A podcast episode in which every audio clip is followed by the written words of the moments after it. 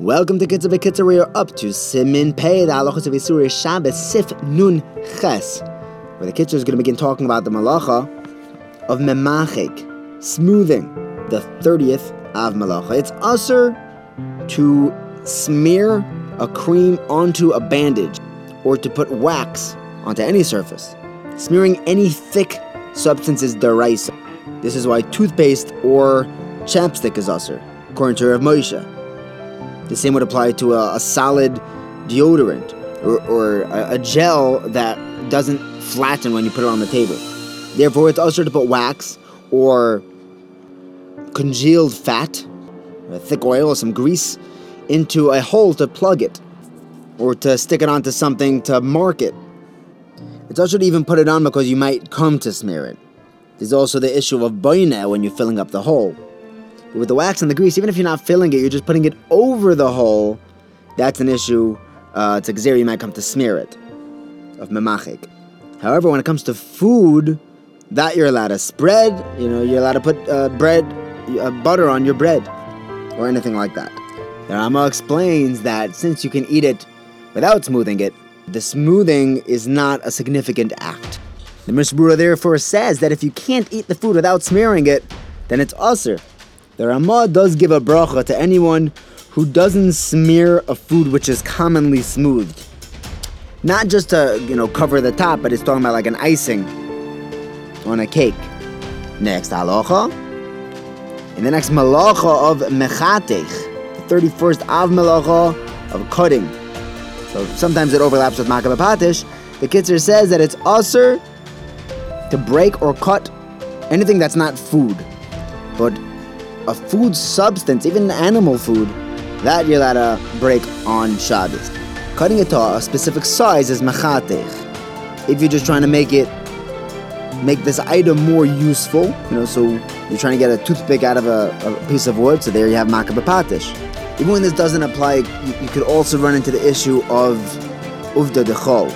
Say food is not included in makabapatish. Plus, it doesn't have a specific size. Allowed to cut up food, but it's cutting it into very tiny pieces would be toichin. Once it's detached from the ground, obviously, it's not kaitzer. So therefore, it's mutter to cut straw, to cut from a piece of straw to make a toothpick, right? Because the straw is animal food already. If someone has, you know, the Svardim have spices by their Suda, so you're allowed to rub it between your fingers or even to pull off some leaves in order to bring out their smell.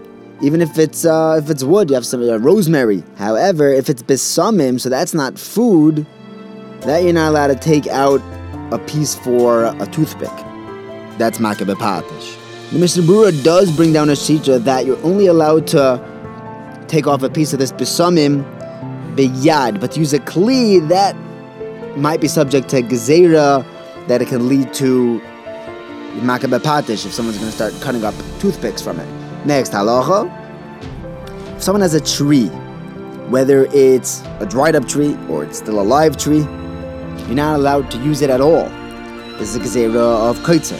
the Mishnah says that even if there's no fruit there, so you're not going to be picking fruit, they still made a gezerah on any tree, even if it's dried up. Even if touching this tree is not going to make it move, because if it moves, then you have the isser of uh, muksa, you can't climb a tree, you can't hang from the tree.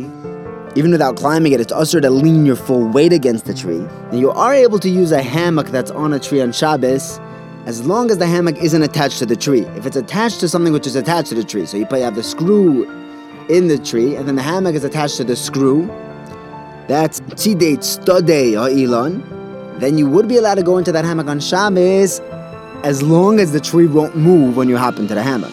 So that's a really strong tree. You're not allowed to hang anything on the tree. You're not allowed to tie your animal to the tree. So if someone has a basket that's hanging from a branch, you're not allowed to use that basket at all. You're not allowed to touch it.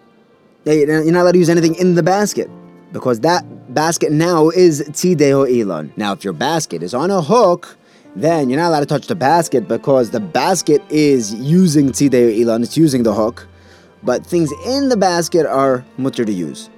Have a wonderful day.